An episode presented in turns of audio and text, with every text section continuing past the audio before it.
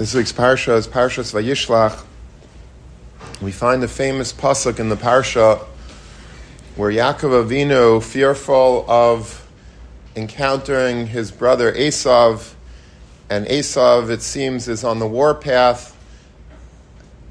Hashem, he asks, Hatzileni na miad achi miad Esav. Yaakov Avinu turns to the Ribono Shel Olam in fear and begs him to save him from the hands of his brother, from the hand of Esav. Miyad Achi, Miyad Esav. And there's obviously a lot of redundancy in the parish in that pasuk. It says miyad and then again miyad and then it says achi. We already know that Yaakov Avinu's brother is Esav. You could either say miyad achi or miyad Esav. You don't have to uh, say both. And the Beis Halevi is, uh, is an absolute must to know. The Beis Halevi on this pasuk says a tremendous uh, yesod that when dealing with Esav, and not just, of course, the person Esav, but the Ummah of Esav, the nation of Esav, we have to know that Esav really has two forms. Esav is not just one single uh, identity. Esav is able to switch his identity at will. And he actually acts bipolar, if I may use that expression. He has, uh, he has two different types of ways that are the polar opposite within. Sometimes Esav could act like Achi. He's my brother. He's friendly. He's nice. He, uh, he invites me to his parties. He invites me to his uh, to join him in business, to join his firm, to be his employee. He invites us to his sporting events. He invites us to his entertainment, to his culture. He even will intermarry us if, uh, if we really want.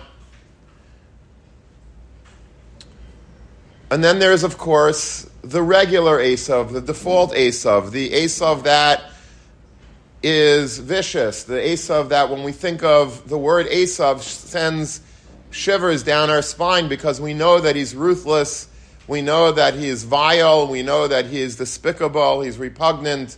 That Esav. Esav takes two forms, and if you're a student of history, you know that. There are times throughout our Gullus that Esav is horrible, that Esav acts in manners that are unspeakable, whether it's Tachvatat, the Holocaust, the Spanish Inquisition, uh, different periods of time in history that we see the true nature of Esav. His fangs are very clear. He makes no bones about it. He hates us. Halacha he Esav Saina Yaakov. Esav hates Yaakov. It's halacha. It's written in stone. This is the way it is, and he makes. He doesn't try to hide it. He's very clear about his true feelings for us. And then, of course, there are the periods of history that we don't see that times of that, that type of Esav. We don't even know what you're talking about. When you describe Esav, Esav is so nice to us. He's kind to us. He cares about us. He defends us. And, uh, and, and everything seems good. And, and, and, and there's a love that exists between us and him. Yaakov Avinu, b'Ruach HaKodesh, knew full well about this duplicity of Esav. He knew that Esav has these two sides to him, has these two personalities that he could take out and use at, at will. And so Yaakov Avinu davening to the Rabbi Shalom at this critical juncture in history is not just davening to Hashem at, for that moment in time to save me from the imminent looming threat of Esav marching towards me with 400 soldiers, 400 warriors, and I don't know whether I'm going to die or I'm going to win, but it's scary and save me from the hands of Esav. Yaakov is already peering far into history. And he's saying, Hatzileni na Hashem, please save me. Miad achi and miad Esav. Save me from the hands of my brotherly Esav and also from the vicious Esav. Miad achi, sometimes Hashem, you have to save me from that brother, the loving Esav the one that embraces me, the one that in this parsha comes and hugs and kisses Yaakov, but really would like to bite Yaakov. But it doesn't seem that way. we're lulled into a false sense of security, feeling that he really does love me.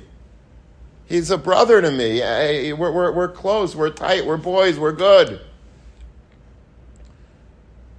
I want to be saved from that brother that is lethal as well as the Miad Esav, I want to be saved from the vicious Esav. Now, if I were to ask you, which is a bigger existential threat to Klal Yisrael? Is it the Achi or is it the Esav? Who's more dangerous? Is it the brother that is loving and is sympathetic and is caring and is, and, and, and is with us side by side? Or is it the vicious Esav that we think about when we think of a Nazi, when we think about um, the uh, the Cossacks, when we think about uh, the the Spanish during that period of the Inquisition, about the Nazis, about the all of the people, all the, the mortal enemies, the Romans and the and the Greeks and the Babylonians. Those are the Esav, the, the disgusting Esavs. Who is worse, an Esav that's the Achi or the Esav that's that that that it's clear the menace, the monster that he is? and the hatred, the seething hatred that he exudes, which is worse? The Beis Halevi tells us that as well. The Beis Halevi says, well, all you have to do is look at the Seder of the Pasuk. Hatzileni na The first type of Esav that Yaakov davens to protect him from is the Achi, the brotherly Esav and then Miad Esav, because the brotherly Esav, even though it's sort of uh, contrary to what you would think, the brotherly Esav is far more dangerous a threat to us than the menacing Esav. And the reason for that is simple because we let our guard down with the other Esav. You see what happens in this country, in America, which is a Medina Shel Chesed, it's the greatest country in the history of the world for the Jews in terms of gullus. We've never had a better gullus than, than we do in America. We have the ability, the freedom to, um, to practice our religion that we take for granted. We think it's a given. Of course, you, you have shuls course, you could daven. Of course, you can uh, you could build kolim and Beis Yaakovs and uh, and get governments to even you know kick in money for uh, to pay for your security and to pay for your to for certain parts of your education. Of course, it's a given. It's not a given. Most, if not, out all of the nations that we found ourselves in that hosted us throughout Galus were quite against us practicing our religion freely.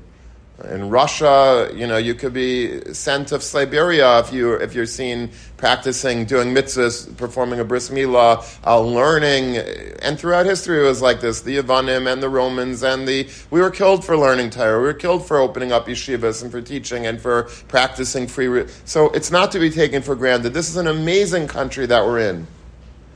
But if you look at the numbers, if you look at the sheer statistics you'll, you'll be shocked in knowing that there are many more millions of Jews that perished spiritually, not physically, Baruch Hashem, but spiritually, that there's no trace of them, that they have intermarried to the point that they are no longer Jewish, and, and mil- by the millions, by the tens of millions perhaps all because of the brotherly embrace, because we feel so at home here. We feel that this is our country and we're proud, as we should be. But that patriotism sometimes leads to our love of and pride of, of the culture around us. And we feel as one in terms of going to the sporting events that, that are of our favorite teams and enjoying the, the, the, the, the, the music of our favorite bands and idolizing the, the celebrities, the movie stars, and the politicians, and whoever else that we have made to be our idols. And that came at a very, very high cost in terms of the Jewish neshama. Because we feel, okay, you know, like as Reb Moshe Feinstein used to say, the first wave of immigrants that came to these shores, they were Meiser Nefesh. We read stories about how they would give up their jobs to keep Shabbos, and then the next day, week they would have to find a new job, only to lose it again the next Shabbos. And they told their boss that they have to leave early on these early Fridays. So they, we know, those are heroes that were Meiser Nefesh for Shabbos, but what happened was, if you're wondering, when did that happen? When did millions of Jews just simply, you know, no longer stay in the fold and become and start intermarrying and becoming, you know, completely obsolete from the Jewish faith and, and from the Jewish destiny? Reb Moshe says that their children says, listen, you know, we see that they were Meiser Nefesh, but they they kept saying that it's so hard to be Jewish in this country. It's difficult. It's schwer zu sein a Yid. It's very hard to be Jewish. And so these children grew up and they said, listen, okay, we respect our parents. We know that they grew up in the old Shtetlach of Europe and they have to traditionally keep to their parents' faith. But we want to, you know, live in the land of the free and the home of the brave. We want to, we don't want a difficult life. We don't want to be Meiser Nefesh to keep Shabbos. We want to live a good life. We want to drink Coca Cola, we want to go into, you know, have drive-in movies, and we want to be able to roller skate, and we want to be able to, to, to do to go to dances and to go to proms and to do everything that our that our our teenage American citizens are doing. We don't want to be uh, to be to be different from them. We don't want a difficult life. We want an easy geschmack life. And so one after another, they started peeling off. That was the hand of Achiv because it's so free. Society in America is so wonderful and so free, and it is. And that gave us great gifts and great privileges. Look at us. We're, we built after the Holocaust a network of yeshivas and kailim, Beis Yaakovs, and day schools um, throughout the entire fruited plain of America, from north to south, east to west, that it's unbelievable what's going on in terms of the growth, all because we have these liberties, Baruch Hashem and we were able to prosper and we were able to grow our, our children in, in a, in a derech of Israel Saba, but there's a cost to that. Many more children were, were, were lost spiritually in America than were lost in, in, in the Holocaust. Many more. Many more. Six million Jews were lost in the Holocaust. Tens of millions of Jews were lost in America. Dr. Lander Olav Shalom, who is the balabayas of this of this yeshiva and this makom Torah, used to famously say, and he would say it all the time. I heard him say it all the time that um, college campuses in America are the crematorium of American youth, of American Jewish youth. That's what he said. It's a very strong statement to make. What does that mean? And the answer is that, and I know I have friends that went to very, you know, large colleges, Ivy League colleges, or a very big goyishe and they would tell me that there is, I don't know, tens of thousands of, of, of college students in certain campuses. I think one friend in particular, I think, was talking about Cornell in upstate New York, in Ithaca, I think it is. And there is a lot, I think it's the largest Jewish population, at least at the time, of all colleges in the country. It had the largest, but you, he says you could walk around there and you won't find a single yarmulke. He says he was the him and another guy were like the only two people at the time on the campus. The entire campus, maybe twelve thousand Jewish students that wore yarmulkes openly, and he said it didn't start that way. Meaning, a lot of kids came to college, I'm sure you have friends that maybe experience the same thing, and they started off in these co-ed colleges, these Ivy League colleges, these regular goyishe colleges, and they, they had all the best intentions. And they started off and they went to the Hillel House, and they made minyanim, and they had shiurim, and they did daf whatever they might have started out doing, with all the best of intentions, and within a few weeks or months, they were not anymore attending minyanim, they were not anymore learning, they were not wearing even their yarmulkes, many of them, and before you knew it, they're dating, you know, the Catholics and the, uh, you know, and, and whoever it is on campus, and and and and that was it. That's the end of them. This happens every day as we're speaking on college campus. That's why Dr. Lander started Touro College to make to try to fight, and and quite successfully he did so. You know, this this lure of of American Jewish youth to these campuses, which are really, which is a place that millions and millions of neshamas were lost and continue to be lost.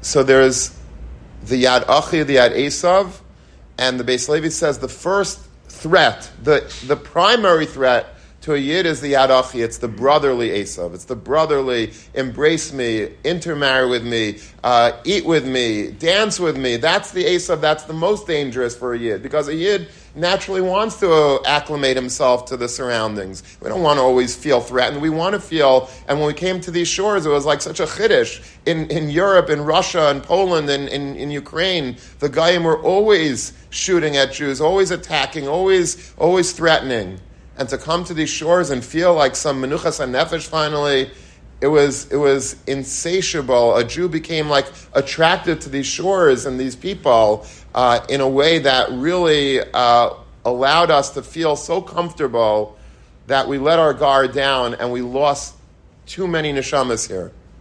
Miyad achi, miyad esav. This week I had a chiddush based on the Beis Halevi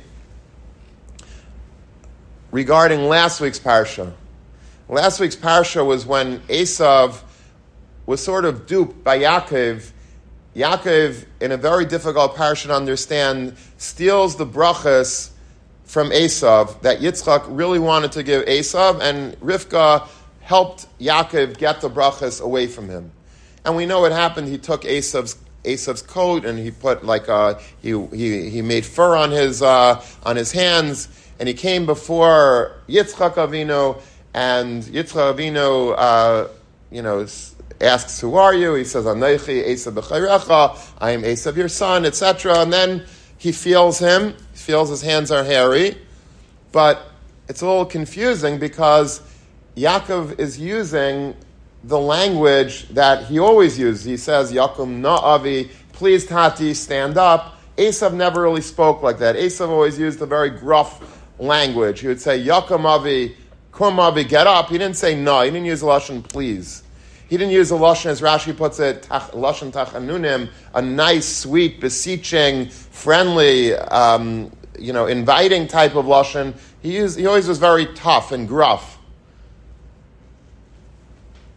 So Yitzchak is a little confused, it seems. He says, Hakol Kol Yaakov, the voice is the voice of Yaakov. He's speaking like Yaakov.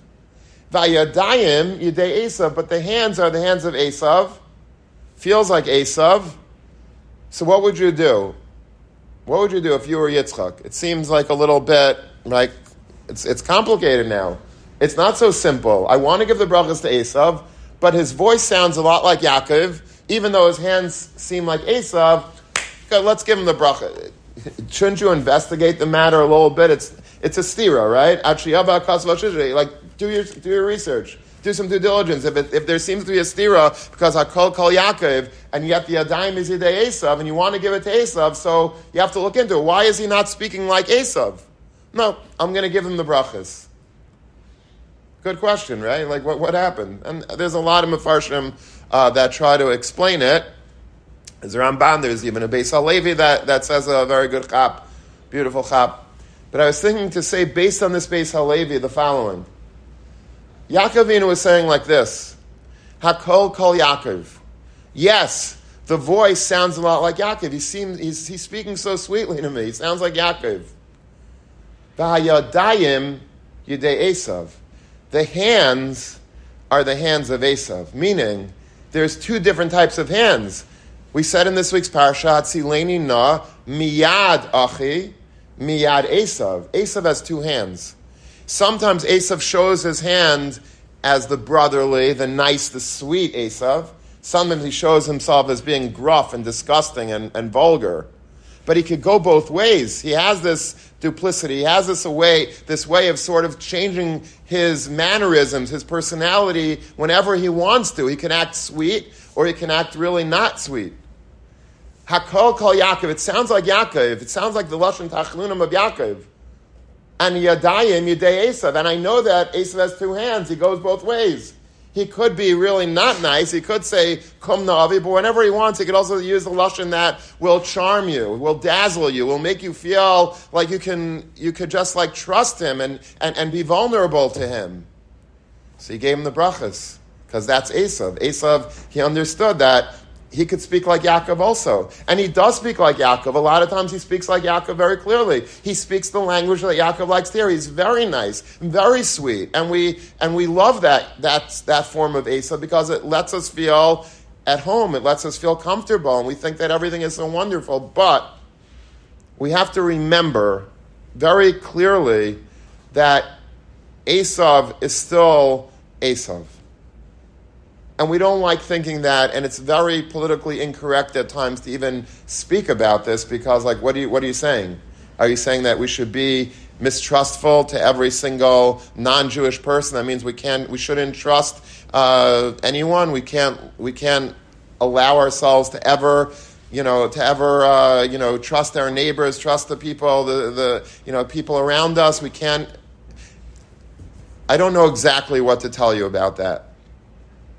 But I can tell you that if we are going to see this Beis Halevi for what it is, there is no better time in the last 80 years than right now, in this, in this moment in history, that we find ourselves in. For the last 70, 80 years, at least in America, we have been treated with kid gloves. We've had a fantastic, phenomenal vacation from Gullus. It's been amazing. It's been an amazing ride. That's not to say that we didn't have incidents here and there throughout the history of America. Of course we did. And we had, you know, there are people that have been attacked over throughout the time, and there was anti Semitism here and there in pockets.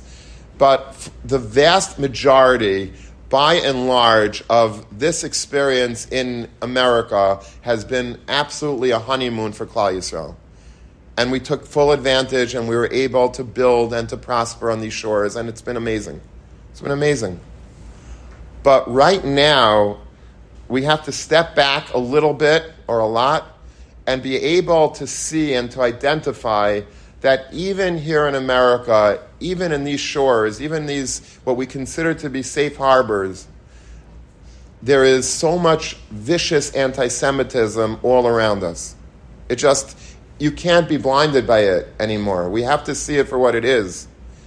This is not to scare anybody. It's not. We're not looking to incite any fear or, or you know, or nervousness. Chas v'shalom. We want to be able to stay who we are, stay calm, cool, and collected, and and but to understand and to see the unmasking of Esav of the brotherly Esav and see it for what it is. Not to say that there aren't tzaddikai umasaylam. There are many people that are nice and normal, and there are people that are that are really good to us and have been good to us consistently.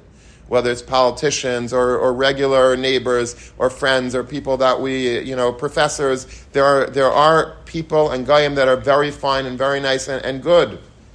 But we see now so clearly how the world really doesn't like us the world does not like us at all. On college campuses, unbelievable what's going on. The, the, the, the hatred that's boiling over, that's simmering on every college campus practically in America. I've seen videos, of, as I'm sure you have, of, of people in Cooper Union. There's a Jewish uh, group in Cooper Union, and they were they had to like lock themselves in the Cooper Union library because there were literally the protesters, the pro Palestinian protesters. I don't think they were all Arabs. I don't know if any of them were Arabs. They were just liberal college students that have this. This craze right now that Hamas is wonderful and they represent all of the oppressed people in the world, and therefore we can lash out at the Jews anywhere in the world, and we will, and if we could take them down, we'll by extension be taking down the, the Zionist entity in Israel, and and and this will somehow settle scores. and they were banging on the doors, and these Jews. Can you imagine being in a library?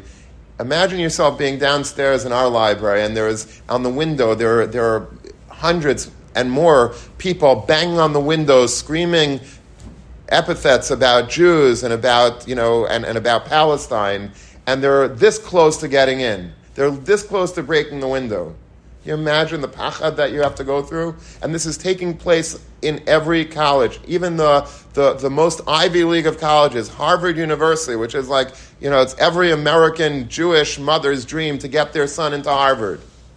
That's the dream. That's the American dream. Your son goes to Harvard, you could brag for the rest of your life. Your son went to Harvard. Your son is in Yale. Your son is in Princeton. Your son is in Columbia, NYU. These are the worst places for some reason. For some reason, I don't know why, but it seems like the smarter they are, the more vicious they are.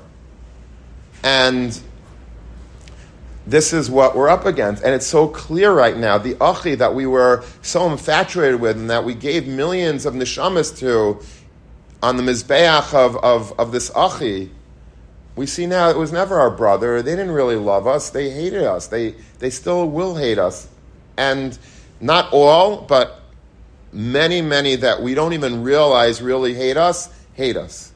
And it's clear today, for some reason, because of what's going on in Gaza, even though that should have generated sympathy on behalf of the world. You see what happened? 1,300 people were, were murdered and raped. These are liberal women's groups that, should, that are so, you know, pro-feminist, pro-women, uh, you know, anti-rape, anti-abuse, anti- uh, and, and, and not a single person comes to Jew, the Israelis' defense and says, wait a minute, these uh, Hamas, they, they raped women, Bifarhesia, uh, Hayitachim, no, no one, no, no, that's, that's, that's okay. Now it's okay because the Jew. Babies were murdered. Babies were taken hostage. It's okay. It's, it's justified. Where's the rationale? The answer is that there's no rationale. Halacha hi Esav Saina es Yaakov. Esav despises Yaakov. And we don't like to think that way. We don't understand, we're not programmed in America to think that way. I have friends that live in Belgium, in Antwerp. They're programmed from birth to feel this way because they see it. They always are under in the crosshairs of the goyim. Politicians will campaign on the platform they want to rid Antwerp of Jews openly. Every Jew in Antwerp has a safe in their house with diamonds and with cash. They're always ready to leave Bechipazim because they know that the whole, this could flip in a second. We in, in America, we feel very comfortable. It's our land. We could wear our yarmulkes in public. In, in, in, in Europe, you think they wear their yarmulkes, you know, on a regular street, maybe in their in the Diamond District or whatever, where there are a lot of Jews. But like, think they they go and and, and, and dress with a yarmulke and with tzitzis hat or whatever. They don't. They they'd be crazy to. In Germany, in France, in, in, in England, you can't do that in most of most of the streets. You'll get killed. We feel that we can. Baruch Hashem, we've we've we've been and we have, but but now we don't feel that confident anymore, and we shouldn't because we see that everything is, is changing.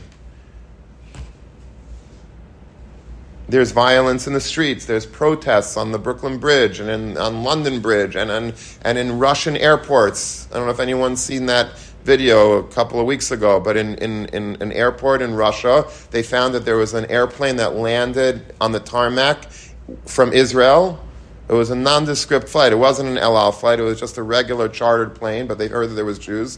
And there were Arabs in this region of, of, of Russia that came into the airport and they were screaming Allah Akbar and they were looking for any Jew that they could find. Baruch Hashem, they didn't get any, but they would have, they would have slaughtered as many Jews as they could. And, and we think, okay, but that's in Russia. In America, that can't happen. Really? It can happen in America as it could happen in Russia. We don't want to think that, we don't want to believe it, but we see that this is unfortunately where we're holding right now in Gullus. The newspapers, the New York Times, I mean, when I was growing up as a kid, the New York Times was mamish the Bible of every Jewish family. This is like you this you trusted the New York Times. It was the old gray lady, and it was all the news that was fit to print. And this was like every Jewish house had the New York Times delivered. Today you can't bring the New York Times into your house because they're, and it's owned by Jews, but they're so anti-Israel, so anti-Jew, anti-frum. Besides for the politics and what's going on in Israel, just locally in New York, with uh, you know the Hasidim, anti-Hasidim, anti the yeshiva system, anti and and ever, they make these long stories, long articles about how bad the Jewish educational system is. And many other newspapers around the country, and many uh, media stations, we're living in very difficult times, but in a way, there's an expression in opportunity, in chaos is opportunity.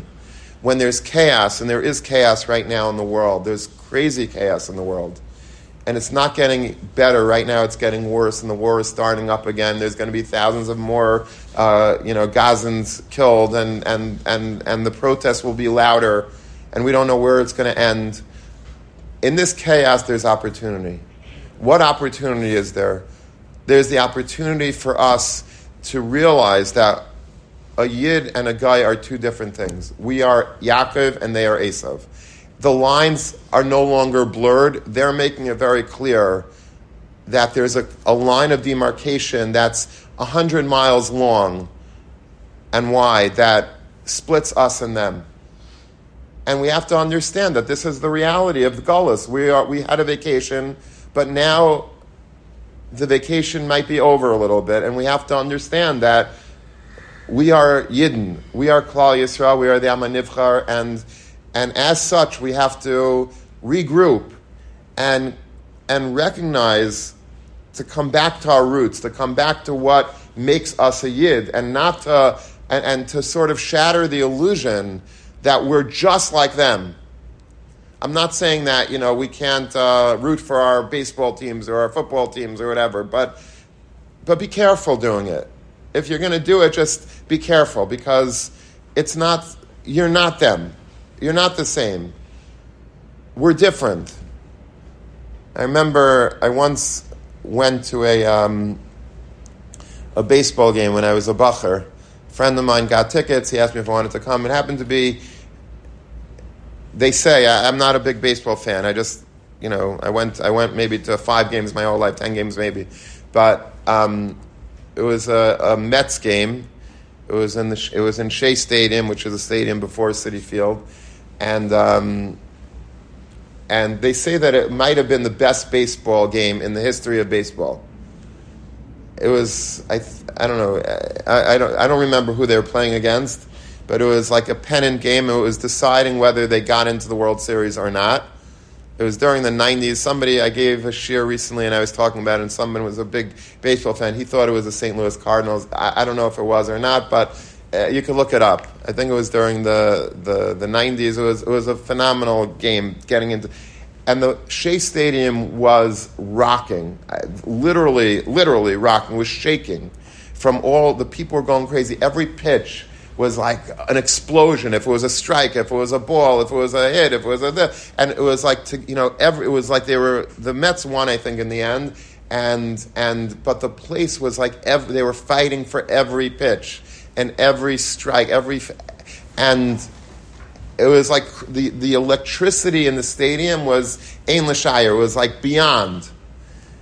And like I was standing next to like this big schlub of like a guy, like an Italian, you know, guy and like you know he was eating hot dogs all the time, drinking beer, and he was meshuggah, and like, and I was finding myself like sort of like you know like bonding with a guy. Like I have no shaykhs to him. I'm a yeshiva bacher. He's an Italian. I, you know we have no literally Yaakov sitting next to Esav, and like and but this game was like so electric that like you know we were like you know I don't know if we were high fiving or whatever, but like there was points that he was like about to hug me, and Baruch Hashem I resisted, but but why am I telling you this? Because it's so easy to be lulled into this, this false sense of like, we're one. We love the same teams. We love the same bands. We love the same food. We love the same. There's nothing, there's no lines that we're, we're, we're free. We escaped the, the curse of the Jewish gullus, where we're, this is Olam Haba. This is like, uh, you know, people used to think that President Roosevelt was, uh, was Melech HaMashiach. I'm not, I'm not exaggerating. They thought that this was like the promised land, and Roosevelt was Mashiach until they found out that Roosevelt was, uh, was the worst anti Semite, and he, did, he, he, could have bombed the tracks in Auschwitz, and he could have helped the Jews in many different ways, and he, he chose not to. At the end, he did a few good things, but it was basically, you know, they thought that Roosevelt was, was who knows what, and he was a rasha merusha. But Jews of old, they felt that, you know, this is our land, this is our country, and, and maybe we do. But now we have this opportunity amidst the chaos, we could see that a little clarity, glimpses of clarity, that it's not as simple as we thought it was. It's not as seamless uh, a relationship. And at the end, a goy considers us Jews, whether or not we're frum or not frum. If we're Jewish, if we have a Jewish name, if we have a, you know, then we're Jews, just like Hitler considered all of us Jews. We're Jews regardless. And so in Eretz Yisrael, by the way, what's going on in Eretz Yisrael, the level of achdus that is taking place right now is, is unbelievable. People that have been there told me that, like, as much as you see clips and here and there about of Hasidim and, and Chilonim dancing and Streimloch and, and, and no yarmulkes and tattoos and, the, and, and every, you have no idea what's going on there. The level of love and achdus and ava is off the charts. Off the charts. Unbelievable what's going on there. Because of the danger, because they saw Esau's ugly, vicious face on, on October 7th. And, and Yishmael and Esav sort of, they intermarried a couple of parashas ago, and they're the same. They're the same. And they saw clearly, and we have to see it clearly also. We have to understand that we have to have achdus amongst ourselves. We have to love each other, whether it's a chassid, whether it's a, a not frum person, uh, you know, whether it's a person with a, a black yarmulke or kippa sruga or, or, or, a leather yarmulke or whatever, or baseball cap we're Yidden, we're Klal Yisrael. We have to love each other because we're all we have. And this is the opportunity that we have at the moment that we could really like retreat a little bit from our goyishe culture. If we love music and we love their video games, we love their movies, we love their pop culture, we love their, you know, their politics, we love that we have to, well, chalas, enough. Stop. You know, this is not, this, it's not us. We're a Yidden. We have a Messiah. We have halacha. We have minhagim, and we have to be careful. What a goy's minhagim are are not our minhagim. I'll end with a var from Rav which I say a lot, but he has a, an amazing var. Every morning we make a birchas hashachar of Shelo Asani Goy Hashem. You have not made us a goy. Thank you. But Rav says, you know, it is a bracha, but it's also a question. It's an open, hanging question. shelo asani goy, when you make that bracha in the morning, you have to also ask yourself, you know, if we're even awake enough to, to think about what we're saying, but we have to ask ourselves, is it true? Am I not really like a closet goy? Is there not a goy inside of me hiding? Lurking in, in, in the recess of my heart. There's no goy in me. Let me ask you a question, and I'll tell you, I'll be honest with you, and you be honest with yourself. Does Sunday feel like, like, like Wednesday? Does Thanksgiving feel like a regular, like a regular school day? Does Kratzmach feel like a day? Like, does, does Martin Luther King Day feel like a. No. The answer is no. Not just because the banks are closed, because there's a ruach in the air that it's different. Sunday, even if I come to First Seder, but it's, it's like almost like it's, it's purely lishma. Like I don't really need to be here because it's Sunday. Sunday, it's a, it's a Yom, Yom Pagra, it's a holiday. I don't need to be here. It's a joke. Most guys are not, you know, like, I, I, I need to be here. It's a Sunday. It's Thanksgiving. It's, it's, it's Kratzmach. It's, uh, it's, it's, it's vacation time. It's, it's, it's Labor Day weekend. What do you mean Labor Day weekend? Are you a yid or are you a goy? I'm talking to myself, by the way. I feel this as much, if not more, than anybody else. It's, it's a reality. Because we grew up in this country, because we, in Eretz Israel, there's no Sunday. Sunday is, is a regular work day. But because we grew up here, Sunday is, is a goyish Shabbos. That's what it is it's not a Yiddish Shabbat. We should, there's no excuse that we shouldn't be working and we shouldn't be, be, be learning. We shouldn't be doing a regular day's Avaida. Sunday is not a, I don't know if the Abishter gives us off on Sunday. Gives us off on Shabbos. Sunday doesn't give us off. Sunday it's back to the grind. Whatever the grind is, if you're working, you're working. If you're learning, you're learning. If you're, but you, it, it's a regular day. But the reason why we feel it is because we have a shtickle goy in us. Because we have a little bit of a goy in us. Why do we have to have all the you know, the Chinese food and the Thai food and the and the American food and the hot dogs and the hamburgers, and I love it and pizza. I love it more than any of them of you, but it's because we have to fo- we have to follow the Goyim. The, the are eating pizza, we have to eat pizza. Goyim are eating hot dogs, we have to eat hot dogs.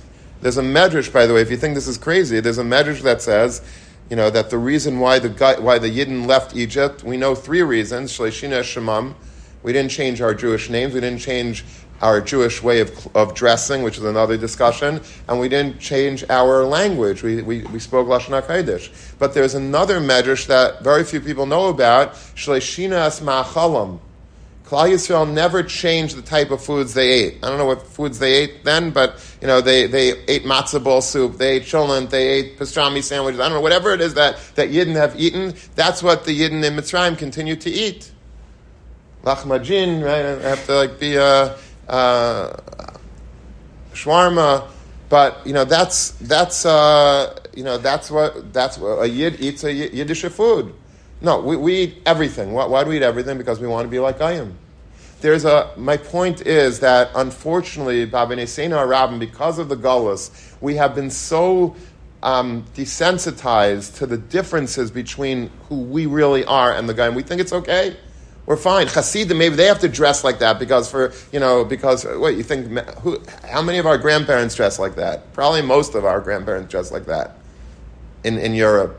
Okay, so we came to America. I'm not saying that, I'm not prosing we all go back to dressing, but there's a point here that we have been lulled into the sense of security and the sense of peace and, and, that we're okay, we're good. We could dress like I am, we could eat like I am, we could, we could sing like I am, we could act like I am, we could, and, and, and it's fine. But now we see that it's not fine. Now we see that we have to regroup and we have to realize we're Klal Yisrael, we're the Amanivcha, we're different whether we like it or not. We don't like always being, you know, hated, but we're hated. And if we're hated, you know what happens when people are hated?